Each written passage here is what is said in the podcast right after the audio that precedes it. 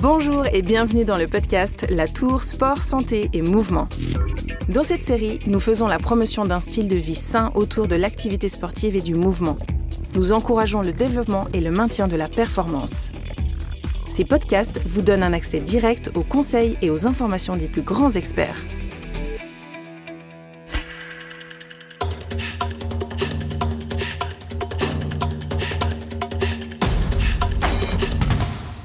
Docteur Goyanovitch, vous êtes responsable du centre santé et performance à l'hôpital de la Tour. Votre credo, c'est la santé pour et par le mouvement.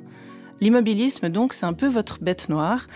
Lorsqu'on n'a pas fait de sport pendant longtemps et qu'on souhaite s'y remettre, c'est préférable d'en parler à son médecin? Oui, c'est une option. D'ailleurs, je me suis consulté moi-même avant de me remettre au sport l'année passée. Je pense que avant de parler à son médecin quand même, il faut d'abord se parler à soi-même.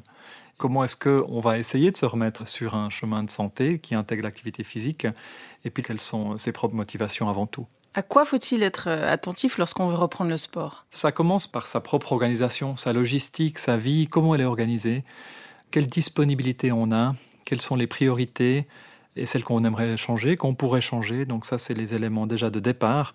Je pense que ce qui est très important, et je le vois quand même souvent, c'est qu'il ne faut pas tenter de rajouter du sport et de l'activité à tout le reste, car ça demande de toute manière une forme de réorganisation sur les priorités. Donc on ne peut pas juste rajouter des briques et puis faire encore plus de choses, parce que ça c'est vraiment le chemin qui va dans le mur.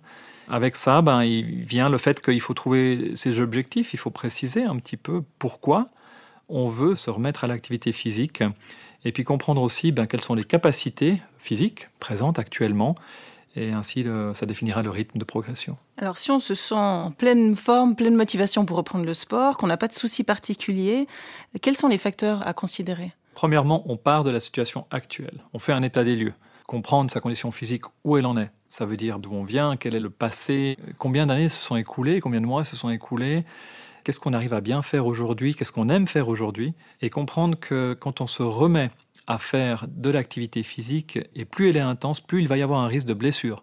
Il faut aussi considérer qu'il y a des risques sérieux qui peuvent être là, qui sont plus rares. Hein. On parle de problèmes cardiaques éventuellement.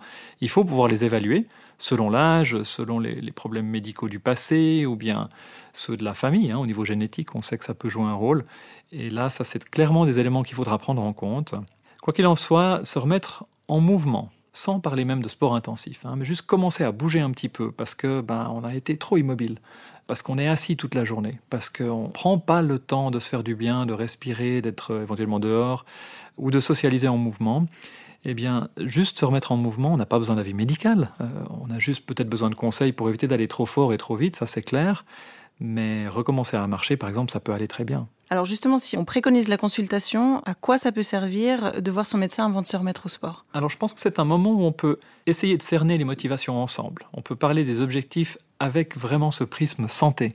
Bien sûr, au long terme, sur la santé cardiovasculaire, le risque de faire des maladies cardiaques, ça a un effet très bénéfique, mais aussi sur le risque de développer un cancer, par exemple, sur la santé mentale, sur le risque de déclin cognitif, et puis aussi sur la santé des os, sur la santé du système respiratoire, enfin tous ces effets-là qui sont bénéfiques. Et on doit parler aussi de l'humeur, bien sûr, hein, de la fatigue, du ressenti, du sommeil qui est amélioré par l'activité physique. Donc on a vraiment une pléthore de bénéfices, et parfois ça vaut la peine d'en discuter. Et aussi de discuter de en combien de temps est-ce que ces choses elles se manifestent? Est-ce que je vais faire deux fois euh, de la marche tranquille et puis ça va me faire du bien? Alors oui, momentanément à la tête ça fera du bien, mais il faut quand même une certaine dose, un certain temps de pratique pour que les bénéfices se mettent en place. Et ça, on doit en discuter et, c'est donner un horizon de trois mois, six mois, mettre les choses en route. Hein, ça, c'est assez important.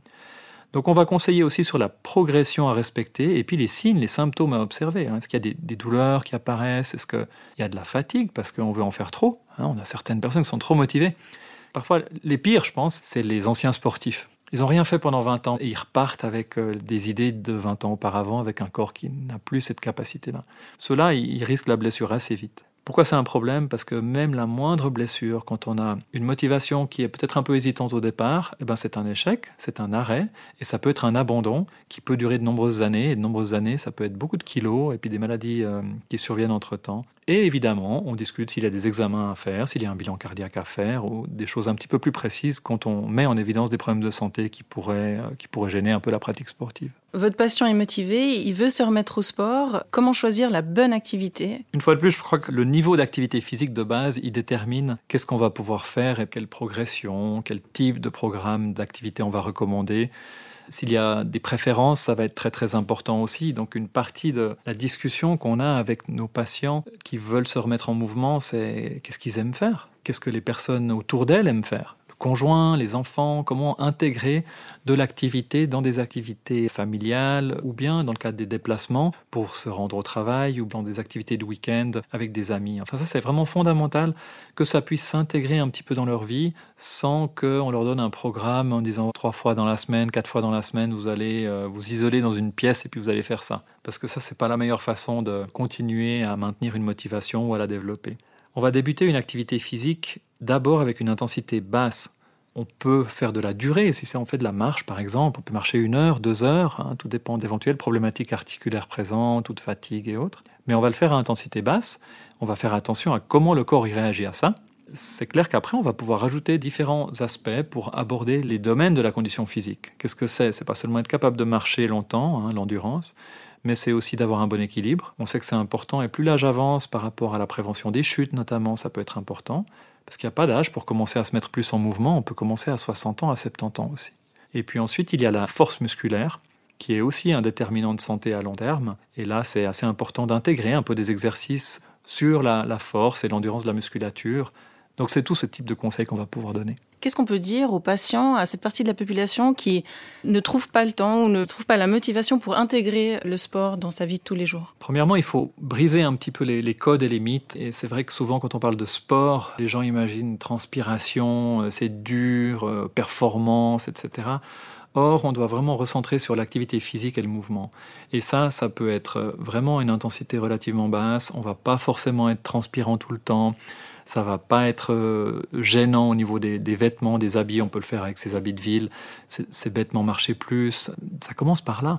Ce qu'on fait avec nos patients souvent, c'est qu'on va utiliser les, outils connectés d'aujourd'hui pour regarder tout simplement combien ils font de pas dans la journée. Puis on se rend compte, certaines personnes font 1500, 2000, 3000 pas dans la journée, c'est peu. Et juste en, en, mettant un peu des objectifs raisonnables, à monter à 4 5000, ils vont utiliser leurs outils qui existent et puis ils vont se rendre compte qu'ils peuvent faire un peu plus et ça c'est déjà un premier pas vers une santé plus active. Alors tenir compte euh, du risque de blessure avant de se remettre au sport, choisir une activité douce, vous l'avez dit, comme la marche, euh, consulter son médecin pour faire des tests si nécessaire et se fixer des objectifs santé, c'est une analyse au cas par cas qui se fait progressivement. Docteur Goyanovitch, merci beaucoup pour ces explications. Avec plaisir.